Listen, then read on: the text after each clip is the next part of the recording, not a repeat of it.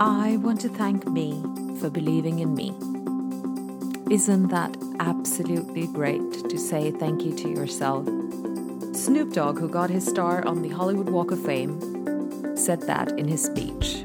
Hello and welcome to my podcast, Unapologetically KK. Snoop Dogg knew exactly what he was talking about. And I'll tell you why. The speech that he gave when he got his star on the Hollywood Walk of Fame was, and I quote, I want to thank me for believing in me. I want to thank me for doing all this hard work. I want to thank me for having no days off. I want to thank me for never quitting. I want to thank me for always being a giver and trying to give more than I receive.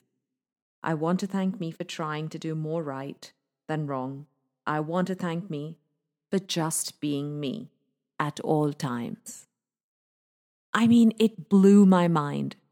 Wow, somebody coming up and actually having the courage to talk about themselves, to talk about all of the hard work they've put in, and to first and foremost say, I want to take this time to acknowledge the immense effort I've put in. And I want to say, I deserve this because I did all of this through hard work, through believing in myself. And this is what got me thinking about why we are so afraid to talk about ourselves and why we find it so difficult to say something nice about ourselves. I mean, a lot of the times when people ask you to say something about yourself, and so you you state the facts, I'm a fashion designer, I'm a mother of two, and you're not really saying, I'm amazing, I'm great, I'm intelligent, I'm beautiful.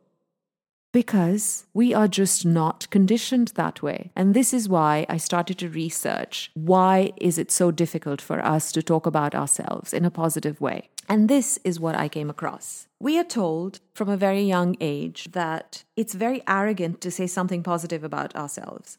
So we are told a lot of conflicting things about what we should say, what we shouldn't say, and it can be quite confusing.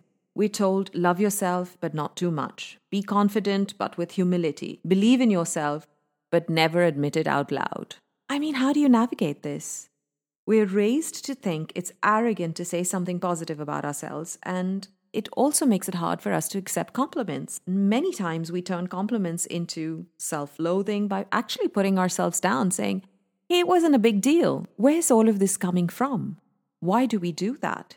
Why is saying something good about yourself considered arrogant, considered wrong? And when I did some research on this, there are a few things that were quite apparent. We talk about self care, we talk about self love, and these are basic necessities. How can you give someone else any love if you don't have it within you to love yourself? But the opposite side of this is too much love. The opposite side of this is narcissism, isn't it? So I try to navigate and decipher the difference between self love and narcissism. So, if we are to love others, it means that we must first start by loving ourselves. We have to have positive ideas and attitudes towards ourselves in order for us to feel positive towards others. And the research shows that honest people are likely to be happy and fulfilled.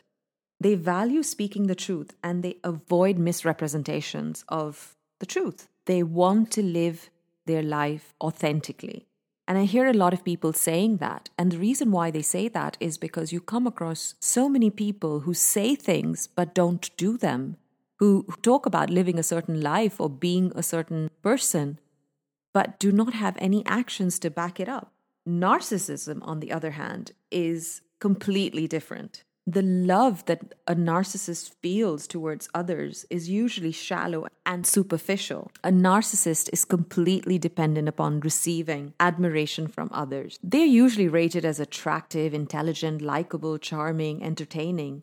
But the one thing that they need to survive is what other people think of them. And they need constant external validation. This is why they feel the need to project a certain life, to project a certain personality which may not be true. They need to project these admirable qualities, even if they can't follow it up with admirable actions. They're usually egocentric, self absorbed, hypersensitive, insecure, and always, always, always defensive about any kind of criticism. They radiate with positive qualities, but they survive on deceit and manipulation. We've all met people who are narcissists. We all know when somebody truly believes in themselves and when somebody is pretending to be somebody they're not. So, loving yourself means appreciating yourself for who you are as a person, not who you think others want you to be. It's the ability to see yourself from an internal place rather than basing your worth on external value. And this is why when people talk about meditation, you need the silence to listen to your inner voice. There is a conversation going on in our head all the time. There are voices that we hear which are true, which we know are telling us things we may not want to hear. And that is why when you meditate, you give yourself the time to listen to what you are truly feeling, because that is who you are. Good, bad, ugly. You don't need to hide from yourself. You need to be honest to yourself. And that is what self love is about. It's about knowing yourself deeply and being grateful for exactly who you are. It's also about being able to take criticism constructively and using it to better yourself rather than blaming others for your shortcomings. We all have things we struggle with. We all have flaws, and that's okay as long as you are honest and true about your strengths, your weaknesses, if someone comes to you telling you something about yourself, it's up to you whether you want to accept it or not. You don't have to be so defensive about who you are because you aren't perfect. And sometimes it's just nice to sit and listen to someone else and see what they think about you and self reflect. That's all it is. You don't have to take on criticism and make it the truth if it isn't. So, listening to somebody say something about you and then going back and self reflecting is the best thing you can do for yourself. And when you love yourself, it's easy to take responsibility for yourself. You need to honor your own physical and emotional needs in order to take good care of yourself. And I was part of a theater workshop a few years ago. And one of the things that we had to do was to introduce ourselves. And everybody stood up and said, This is who I am. This is the country I'm from. I've been in Dubai for so many years. This is the job. Everything except for talking about who we truly are. Yes, we are professionals. We may be parents. We are married. We could be single. But that's not who we are. Our essence is more than that. Our spirit is more than that. And that's who we need to be. That's what we need to see in ourselves.